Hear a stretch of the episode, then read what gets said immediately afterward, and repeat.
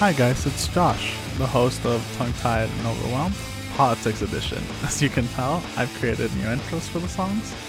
Uh, so yeah, uh, this is a continuation of the discussion I had on the podcast on episode 9 with Kayci, so go listen to that one if you're missing it. Um, and yeah, thank you so much for tuning in.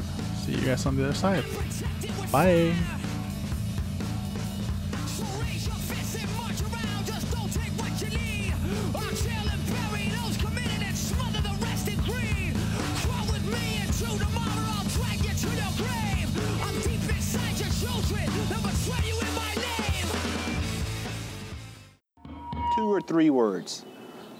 What would define your campaign?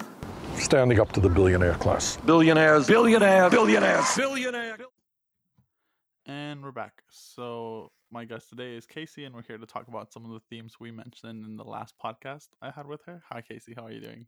Hey Josh, I'm good. I'm good. So, uh, we watched some terrible documentaries this week. Uh, the first one, I get, I'll, I'll just mention all of them, and then we'll talk about themes because I feel like there's no real point in talking about the documentaries because I think the themes are more interesting. Uh, but we watched, uh, God, I'm blanking out for no good reason. American Experience, Timothy McVeigh, or the Oklahoma City bombing by PBS. We watched Waco Rules of Engagement, and then we watched the last episode of a series on Showtime called Active Shooters, and it was on Columbine. Uh, so how would you find those, Kayci? Um, kind of infuriating, also fascinating. Um, like specifically the Waco one, like when you suggested that we talk about them, I was kind of like iffy about that because that story has always been like one of those that makes me really mad. But I was like, you know what? Why not? Let's talk about it. I've always been obsessed with Waco. Uh, I don't know, maybe it's because I'm from Texas. Uh, Mm. but uh, rules of engagement really like opened up my eyes. Uh, but I don't think we should start there. We should start probably with the Timothy McVeigh one because it ties really neatly into Waco. I mean, it's part of the, the reason why he did it. But uh, the documentary we watched talks a lot about how there was this undercurrent in the late, well, early 80s, late 70s, where white nationalism was like becoming a more and more popular thing, and it was very appealing to like poor working class people. uh, Yeah. and just like knowing history, that's when Reagan takes power and he starts dismantling the manufacturing economy that the country had and stuff like that. Uh, so I've always found that extremely interesting. like it's it's almost like they're related. One could be forgiven for thinking so. Yeah, it it definitely is. And um like the political stuff behind that too is I forget the i think it was the Throughline podcast. It's from NPR. They were talking about this was actually an episode on pro life, but they talked a lot about how the Carter presidency led to a lot of the like pro gun NRA type stuff that we see, and a lot of that really ties well into the the documentary on um, the Oklahoma City bombing too, because it all was like this powder keg that was hitting at the same time. Yeah, it's funny because like they make a big case out of arguing that like the two tools or the two topics that the white supremacist uh groups used to recruit was gun rights and religious rights, which is extremely insane. Uh, because that's basically what they do now too. so Yeah, they perfected it then. I feel like that's when they started really perfecting their message and um their recruitment tactics because they found that those things are what like get people emotional and then the FBI didn't help by being like, you know those things you are afraid of, here you go. yeah, they the FBI was just just like when we mentioned in the last episode, uh, not very good at their jobs. uh, they tend to fuck up. But one thing I will say though, in the Oklahoma City bombing, this one seems like one where they like really actually used evidence. Like they did their job to find out who did yeah, very much so. Granted, their actions are what kind of led up to it happening, but they they did a good job investigating. I can't. I got to give them props for that one, I guess. So it all starts. Uh, well, it doesn't start there, but there's uh, they mention an attack by like this guy called Bob Mathews, who was very active in the white nationalist scene. Uh, he started a terrorist group called the Order. They commit a bunch of robberies, and then they eventually kill the host of a radio show. He's Jewish, and they kill him because he's Jewish, and he keeps like making fun of them. And then they stick up a like what are they called? Those like bank uh Brinks yeah, truck. Brinks truck. And they leave a gun, and then they trace them back, and they have a shootout. How dumb do you have to be to leave Yeah. your gun? I mean, probably not the brightest of people joining these groups, Facts. but then they find another guy. His name is uh Randy Weaver, and his whole thing is he just he's just like he's a white separatist, but like he just lived by himself. But he does commit some sort of crime by creating sawn-off shotguns. Then the FBI thinks it's gonna be another shootout, like it was uh, with the Order guys, and they like kill his son, his Mhm. wife, wound the guy, and like generally fuck up. Yeah. Uh, because they did a no knock raid, which like from watching all of these, they should need to stop doing that shit. That is some of the dumbest shit I've ever heard. And like they keep fucking it up. They keep doing it now, and it's led to like hundreds, probably thousands of people dying. Uh, Yeah, and Weaver, they they had entrapped him to begin with.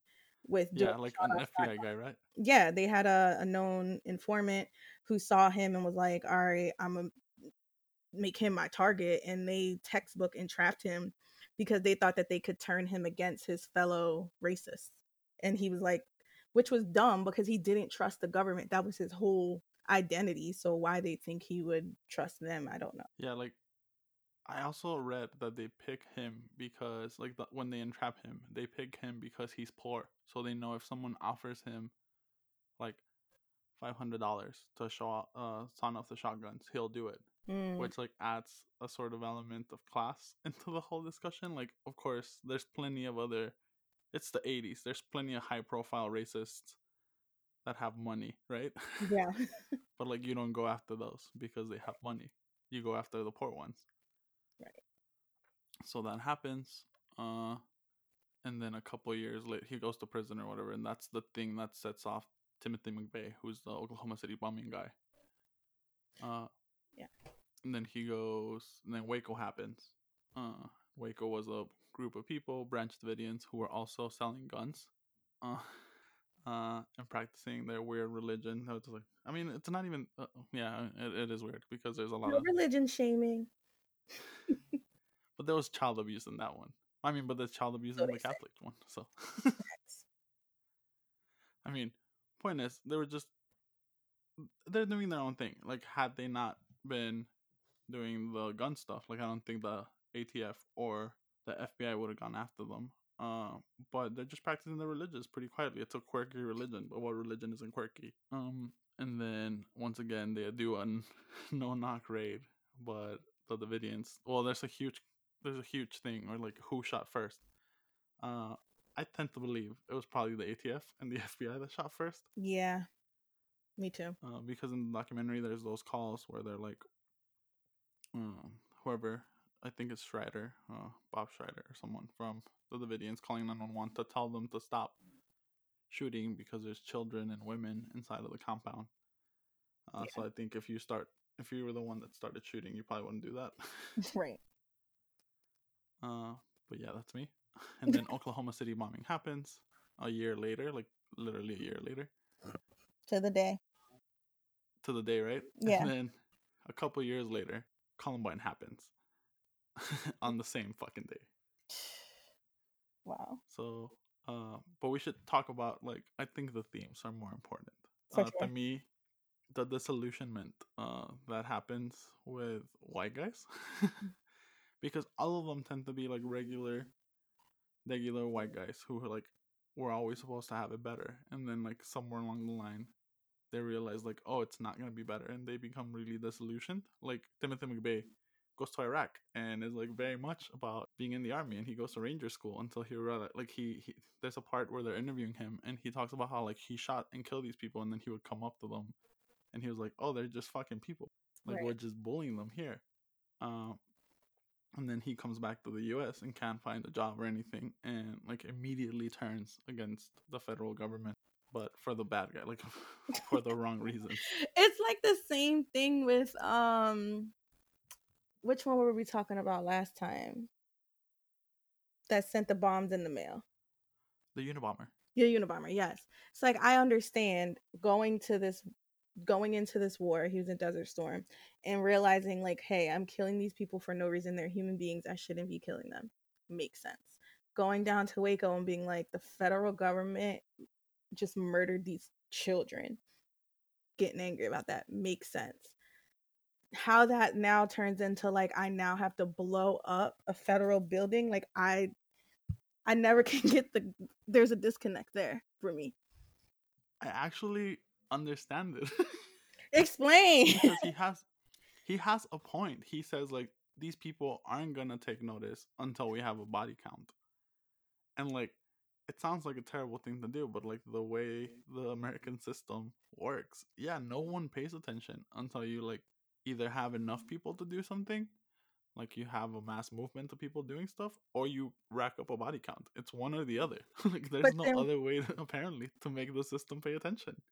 count. It's one or the other. like there's But then- to, apparently to make the system pay attention. But then to what end then? Like that's what I kind of always missed with Timothy McVeigh. Like what after you kill these people and the system is paying attention, then what? Like what is the angle here?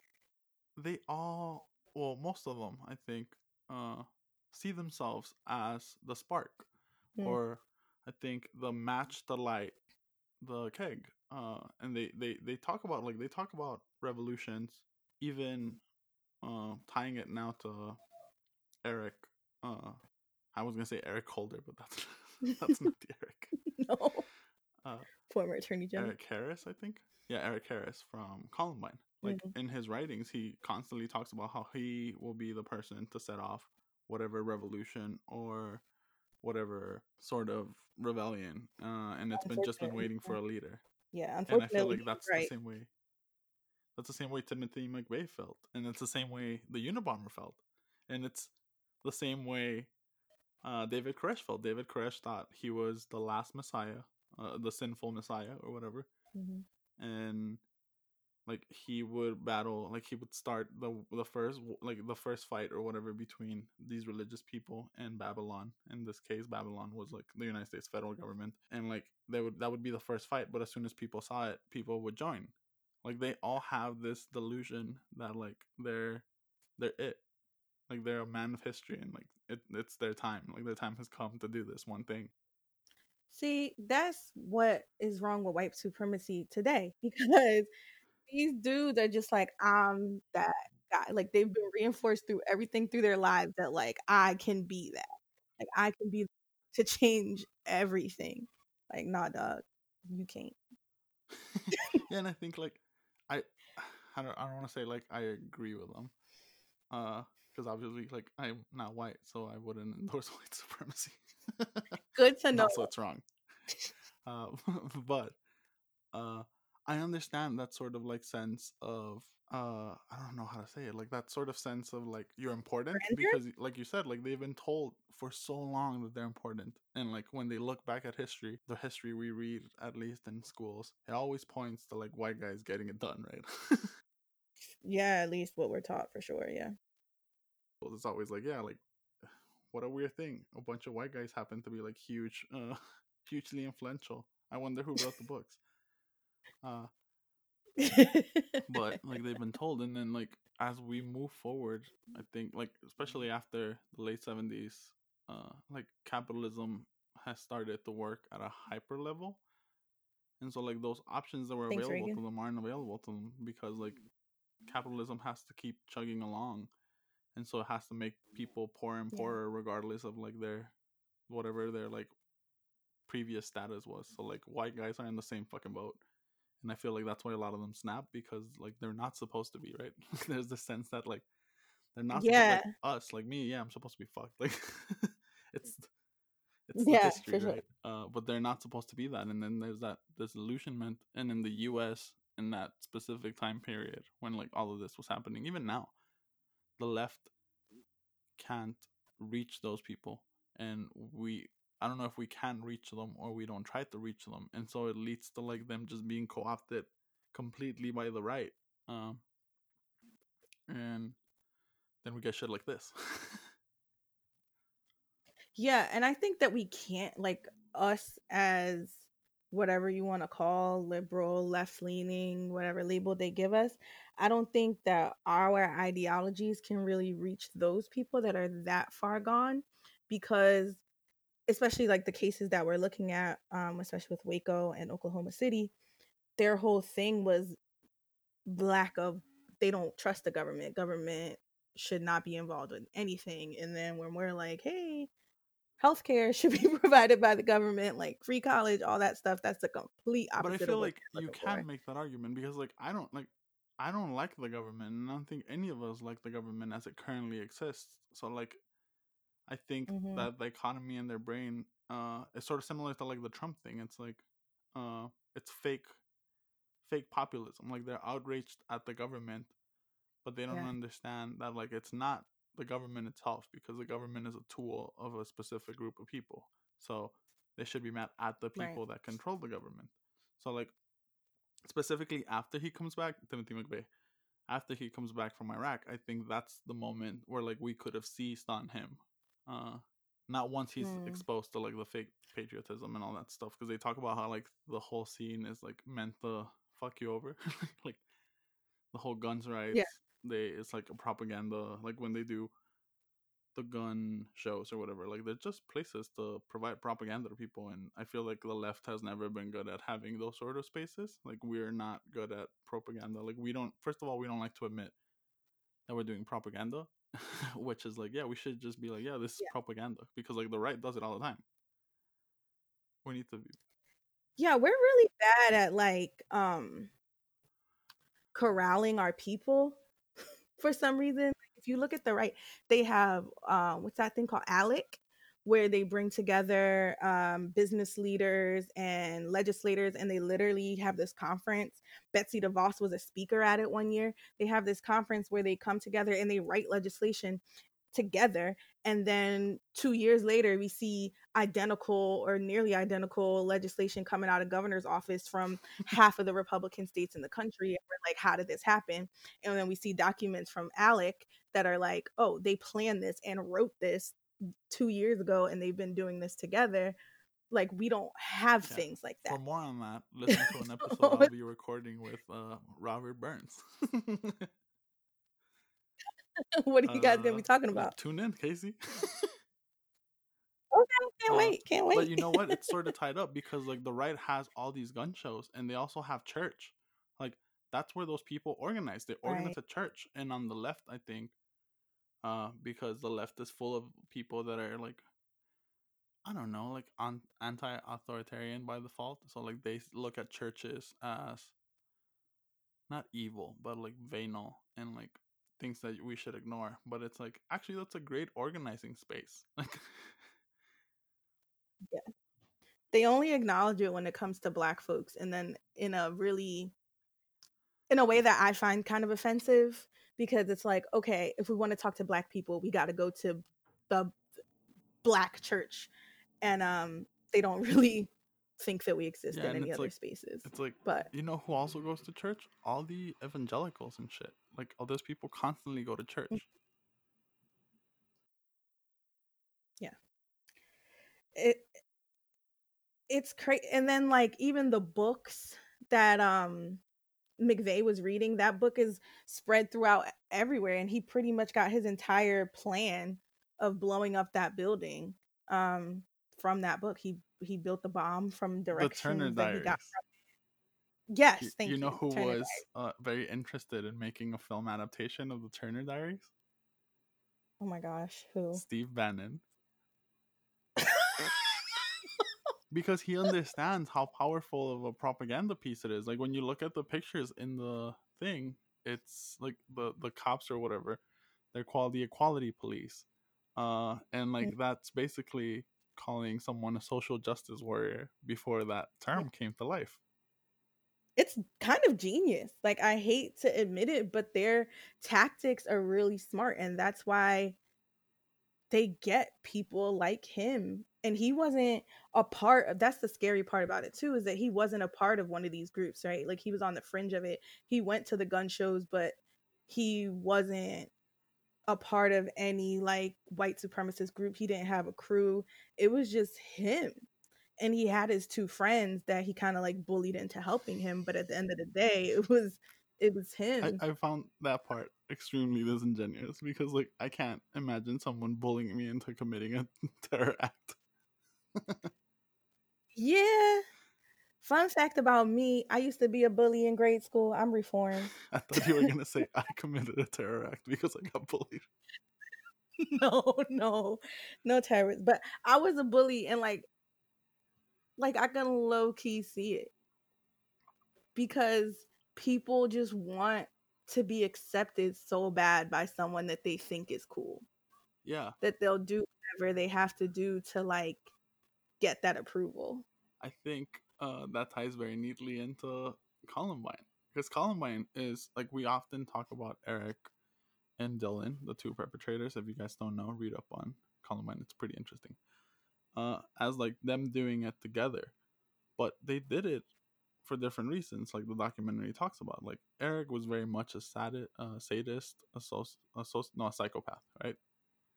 Yeah. Uh, and like he was doing it out of hatred, and Dylan was doing it because he was just suicidal and he wanted to die, and he was like, "Yeah, fuck it, like I'll do this to get this done." Uh, just like a big fuck you to everybody, but like all he really wanted was to die, and it's about how like Eric basically convinced this. I'm not like I don't I don't know how to like say it without humanizing him, but like this guy who was just very confused in his life into committing like a mass murder. Yeah, and that there's so many things to unpack with that because like one they are teenagers and like I feel like sometimes it's overstated how much peer pressure influences teenagers, but at the same time when you're in that age group, your friends have a lot more say on what you think is okay to do than pretty much anyone in your life in that area. So if they were really really that close, they weren't loners like you know the media at the time tried to portray them as but if if that was his confidant and then your confidant is kind of twisting your feelings and being like well you know how you can get this done it's really scary to see how that can um, manifest itself in children really yeah, and to this day, the media remains like complicit in a lot of these crimes. Like, Yeah. uh, yeah, like like in Columbine, like they kept talking about how like these kids were into Marilyn Manson, and they were into like Doom, the like violent video games, and they were loners and they were bullied, and like all of that is fake. Like they all like they went to prom. One of them had two prom dates. Pimp. uh, pimp shit they weren't loners by any sort of standard. Like they had multiple friends, like a lot, a large group of friends, uh, and they weren't bullied. Bullied. Like people talk about how like they were, if anything, bullies themselves. Yeah. Uh, but the media immediately seized on this and didn't address like, oh yeah, like this kid praised Hitler multiple times, Eric specifically, and would talk Mhm. about it a lot. And he'd committed like a bunch of different things leading up to this. Uh, it wasn't like he woke up one day and snapped. Like he'd been like harassing some of his uh, classmates. He broke his ex girlfriend's windshield. A bunch of dumb shit like that. And same with Timothy McVeigh. Like people seized immediately on his anti-government, uh, like anti-government beliefs, but no one ever discussed the fact that like he professed white supremacist views and like he was part of a larger network and he knew a lot of these people that went to the gun shows and like he did a bunch of this stuff. And same thing like in a different way same thing with uh, david koresh. Like they talked about how he was like extremely weird uh, a lot of sexual abuse a lot of like child abuse but they never talked about like the guns or the fact that like they also like they kept like the the fbi and the atf kept saying like oh they were stockpiling a lot of guns uh, it's not illegal to stockpile guns, and it's not illegal to like have guns at home. None of those things are Nope. illegal. Uh, but the media help them cover it up, and they keep helping people cover it up, uh, and it's sort of insane. the the media only cares about and it's worse today with the internet but like they care about what sells what is going to keep people tuned into their station. Nowadays it's what's going to get you to click on their thing. So in the case of columbine to say like this one kid was you know severely disturbed and may or may not have manipulated this one child that was depressed that doesn't sell as many newspapers or get people tuned in as much as like they were bullied and and ridiculed and they targeted jocks and like all that is far more sensationalized because we all went to school and we all saw the bullied kid so now we're all afraid like could it happen to me? So now we have to watch every single thing that comes up about columbine so we can figure it out. And parents are scared like could it be my kid? Because my kid got bullied or my kid is a bully or any of that. That creates way more of a sensation that's going to get people tuned in for way longer and it, it like people often save the word terrorism for uh middle eastern people or any like any other people that, that, are, that aren't from here like we don't use it as much for any of these events so th- that's terrorism like the face of terrorism in America is white, yeah. male, and Christian. And it's always and we been know white. that documents. like if you lay out not just mass shootings, but terrorist attacks that happened on American soil, generally, it's not it's white always, males. Always like the KKK is a terrorist organization with the like expressed purpose of terrorizing African American people. Like that's what a lynching yeah. mob was. Like there was a terrorist group attacking a person for nothing that like the person could do. Even with the Oklahoma City bombing, the media again reported that oh, this is Middle Eastern terrorism. They had no evidence to that, of course. Yeah, like it, they just were like, oh, bomb on a federal building has got to be Middle Eastern yeah, people. like immediately went to that, and it's like, no, it's some white guy from fucking Michigan. Where the fuck is from? wherever the hell. Yeah. that's it's just do you think that people it would have gotten as sensationalized if it wasn't for like the amount of children that got killed there? I've been thinking I feel about like it, and I think I've been thinking a lot about that. Uh, I'm gonna bring up uh, Newtown, mm-hmm. uh, because to me it seems like there's that famous quote, like first as a tragedy and then as a farce. Mm. And like Oklahoma was a tragedy because all those children died. Right? And like we knew it was white supremacy and then we knew it had to do with gun rights and we knew it had to do with like a bunch of other stuff, but instead we just were like, oh here we just dislike the government and like put a pin on it and that was it. Uh and Newtown right. is the farce because that was the last time that we should have ever talked about gun rights because like when someone can walk into a school and kill 22 children uh with like within a matter of like seconds because of the weapon they have uh and we didn't do anything like that that's the end of it like there's no like every time people bring it up it sounds like extremely callous of me but it's like it's not going to change like nothing that could happen will change it because like it's happened twice and no one did anything so we're just stuck in this cycle without resolution, seeing children be mowed down by these fucking things. Yeah, I agree completely with Newtown. Um, I feel like if any of us were confused about what the uh, priorities of this country are, it got we got disillusioned when Newtown happened because like these aren't these are five year olds and six year olds that are dead, right? And like that people were still arguing and successfully arguing that like their right to have this military style weapon was more important than the lives of damn near toddlers. It's definitely like I don't see a world where anything else would spark change. Yeah, like that I think I've been talking to I think I was talking to Jess about it and that's that's the end. Like when they write history books, that'll be the the beginning of the like last stages of the United States as a country. Like we can't I there's no reconciling those two things, right? Like you either you either understand what 22 kids dying means or you don't and you want to hold on to your guns. And like I'm not I'm not anti-gun or whatever, but like that's the end of the discussion. Like that's th- th- there's there's no there's no getting together. Like that's why the whole idea of like unity or whatever afterwards is repulsive because it's not something that could happen. It can't because what is your thoughts and prayers going to do? On what? Like we've been we've been thinking the thoughts and prayers, like what is that going to do?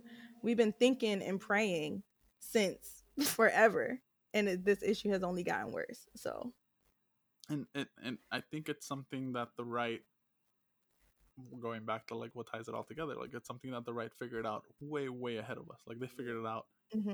as soon as they started talking about abortion like that's one of those Mhm. issues like there's no like there's people that are pro-choice and pro-life and there's no meeting in the middle because one of them is Right. murders to some people and the other one is just like a thing right so like they figured out very quickly that that would be a very good cudgel to separate people and keep their people and the left has not figured out how to do that in the us with anything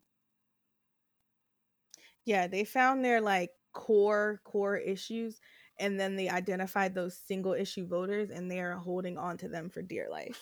and it's working. Um, it it works really well and then it's what i find fascinating too on the right is how they simultaneously have this distrust of authority right?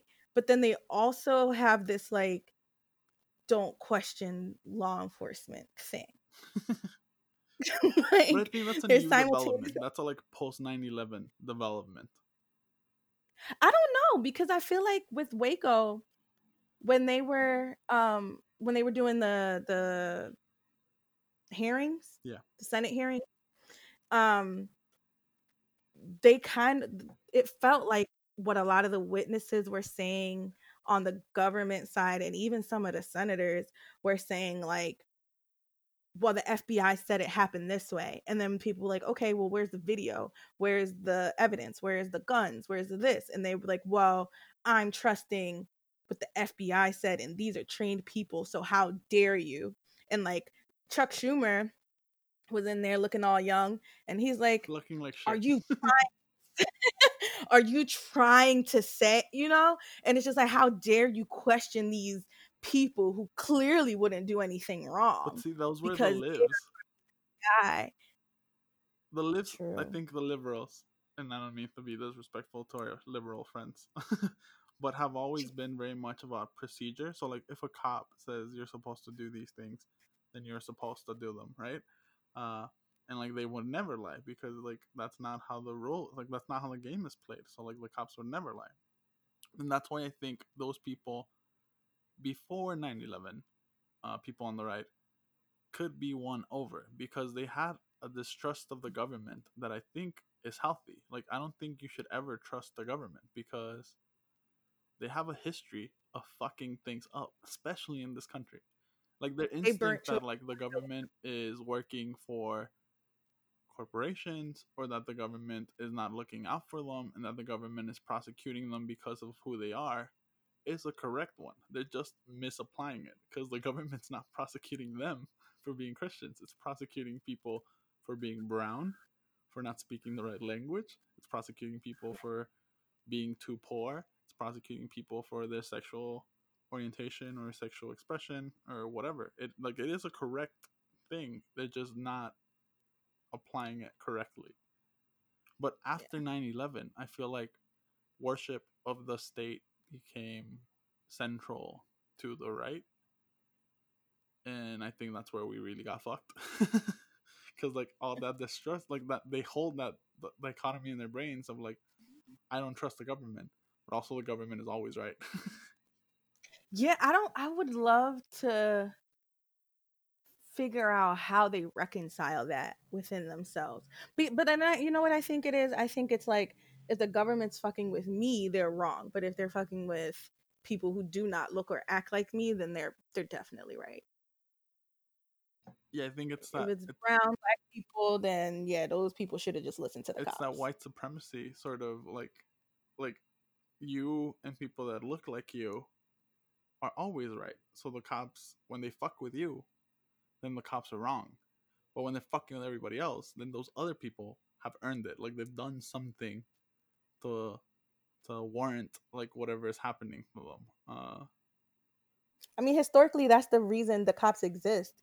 Like the first police officers were slave catchers and catching runaway slaves. So the whole purpose of them from their inception was to protect the property, quote unquote, of white folks. And then that evolved. And it's never been to protect people like you and I, it's been to protect those folks. So when they're like, the laws apply to them, they're super confused. like, wait, this is not what we signed up for. yeah, like like like I bet you David Koresh.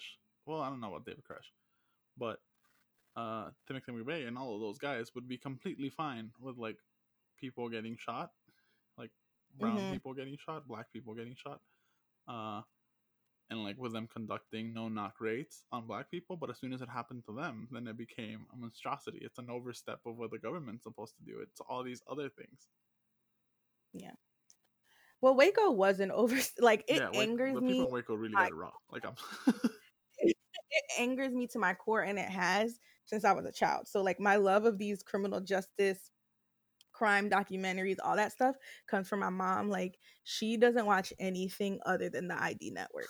And like when I was way too young, we would watch Unsolved Mysteries together, and um, the one where they look for the what's it called, America's Most Wanted, and all that. So I remember being like a little kid and watching documentaries with my mom about Waco and being like, fuck the police. Like, as a kid, you know? And it has been one of those like infuriating things to me because it's just like the fact that it happened, the fact that no one was punished for it, the fact that these hearings happen and Joe Biden sat up there and said like nobody did nothing wrong essentially Classic It- Joe. it just is like to me it, it leaves us with no hope because you don't ex- i don't expect the fbi to do the right thing in most cases like cointelpro happened right i'm not they killed fred hampton in his bed I mean, they bombed Move, which the anniversary was this week. Uh, yeah insane. i'm say something about that committed like that's Yeah, i grew up not too far from there yeah, like, that's Um, fucking insane. And like yeah, like no one. It was just like oh yeah, that happened. dog i can't even a couple years let's stay on waco because the move bombing is another one We need we need. Uh, I feel like this needs to be a reoccurring podcast. You and me just talking about these sort of things. let's just create a new crime podcast Yeah, I'll create a new intro just for you and me. Wait, what was I even saying about Waco? I just got mad about move and forgot what I was saying. That you don't like you don't see any hope because like these people. yeah, because not only did this happen, because like, all right, individuals are individuals. Like they said in the Waco documentary, like they ha- the ATF, the FBI, they have all these cool toys, these military style things that they never get to use, so they got the chance and they just went crazy. But what allows people to have faith in their government is this myth that we have of oversight, right? Like something like that happens, there's supposed to be somebody held accountable. There's supposed to be something done about it. Children were poisoned with cyanide and no one was held responsible and they knew that children were in there. And nothing gets done for that. Yeah, I mean, one of the most upsetting things to me is like when they're talking, you know, how like at Waco at least they had to knock down the walls. Um, Mhm. and they were like, "Oh, we had mics everywhere in there, but that day there was a lot of ambient noise, so we couldn't hear. and We didn't know they were pouring gas, and we didn't know, blah blah blah blah blah." It's like, oh dang, you motherfuckers don't want to wait until you can hear what's going on inside. And it's just like, okay, so you didn't know they were pouring gas. Whatever. You knew that the agent that you were using in under certain certain circumstances was flammable. So don't you have a contingency plan? I think one of the lawmakers asked like, "Hey, did y'all think, hey, if this catches fire, this is what we'll do?" And they, he didn't give a good answer for that. But what they did do was when it was caught on fire, they knew children were in there. They told the fire trucks not to come. Yeah, it's insane. Cause it's a fire. And- like obviously, like a fire is dangerous, but like you, we have a history of putting those out. Right. And then when you talk about the move bombing, I think that's why Waco, Move, those are two of those events in history that have always like gotten an emotional response from me that I really don't like to talk about much because when I get angry, I start saying things that I probably shouldn't say out loud. it's so similar because in the move bombing, these people barricaded them. They were same thing, raid, whatever. They barricaded themselves inside. Again, the government knew there were children in there. They said, okay, fine, y'all not coming out. They dropped fire bombs on them from above. And the people had barricaded themselves in so they couldn't get out. And all those people died. And not only did those people die, um, Philadelphia is pretty much all row homes if you're in the city, like all connected straight down the block, maybe like 40, 50 houses, Yeah. all connected. Um, dozens of people lost their homes because the fire spread. If there's a, ho- a fire on a block in Philly, almost all the houses are gone almost every time. All that fire spread, all those people lost their homes. They condemn those houses and give these people like pennies. They offer them like between ten and twenty thousand dollars for their homes. People who are renters got nothing. God, fuck. ten twenty thousand dollars is not going to buy you a new home. So some people didn't leave because they couldn't afford to leave. They just stayed in these condemned homes. And then a few years ago, the city was trying to evict people from their homes because a developer wanted to, you know, raze the block and turn it into condos. And they were trying to take people out of the it's so infuriating. Hear you, because that's what a hometown, local hometown hero Beto O'Rourke did here in El Paso. Wait, what did he do? I don't know about this. So there's a one of the oldest neighborhoods in the United States is in El Paso. It's called Mm-hmm. And it's like right across the border. So like, uh, a lot of people, including my main man, got it into their head that they wanted to revitalize downtown, and so to revitalize downtown, they had to take that neighborhood and uh, fucking kick everybody out, uh, and then build a soccer stadium for an MLS team. You say no, of course not. like not even an MLS team.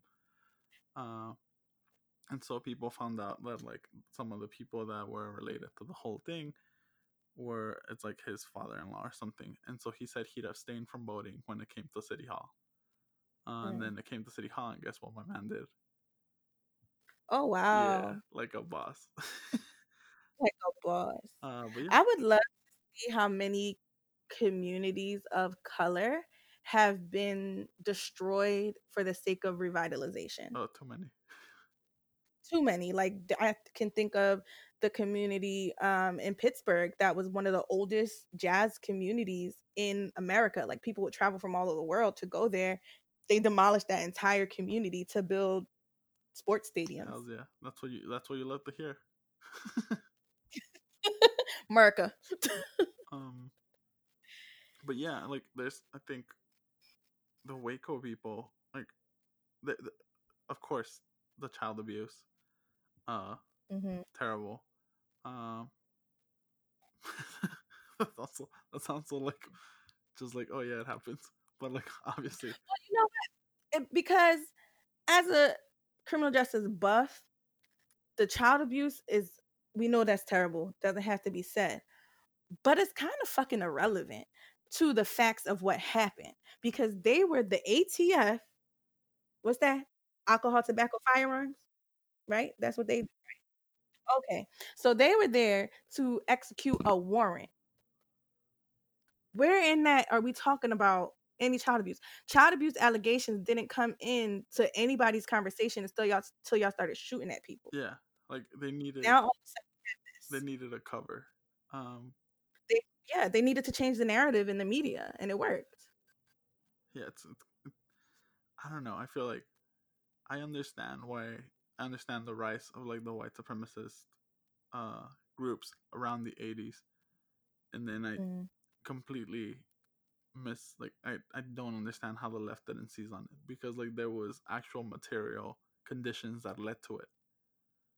So you would assume we would have an analysis and be able to do something about it because like those are your people. Like they all look not not your people but like those are our people like they lost their jobs and they don't see the future getting any better. And it's like you can point directly at economic decisions made at the top and explain to them why. See, the problem that you're having is you're using logic Yeah. to create your thought. That's where you fucking up at. Classic. Throw that out the window and then everything will make sense. Uh well we're at the 45 minute mark. Kayci, is there anything Mhm. That you'd like to say about it? Like wrapping up? Um, I have so many feelings. I have so many feelings. Um, what I'm going to say is, despite what people will have you think, it is the most American thing to question our government and to question authority. This country was founded by people being like, I don't like what the government's doing. I'm gonna do shit my way. It's like I have to pay taxes on tea. yes. So like the thought process, like even with police shootings that are happening nowadays, the most recent ones, um, people will try to make you feel like you're un-American or unpatriotic for saying that um, these things are wrong. And I feel like that's gaslighting on the highest, highest level. And we should just take a step back and realize like the government is made up of people and those people don't always have the best intentions and it's our job as citizens to hold those people who salaries our tax dollars pay it's our job to hold them accountable I agree with that 100%. Uh, also, if they don't want to show you a tape, they're probably hiding something, so get that fucking tape. Uh, but thank you for coming, Okay. Kayci. Thank you josh Bye. bye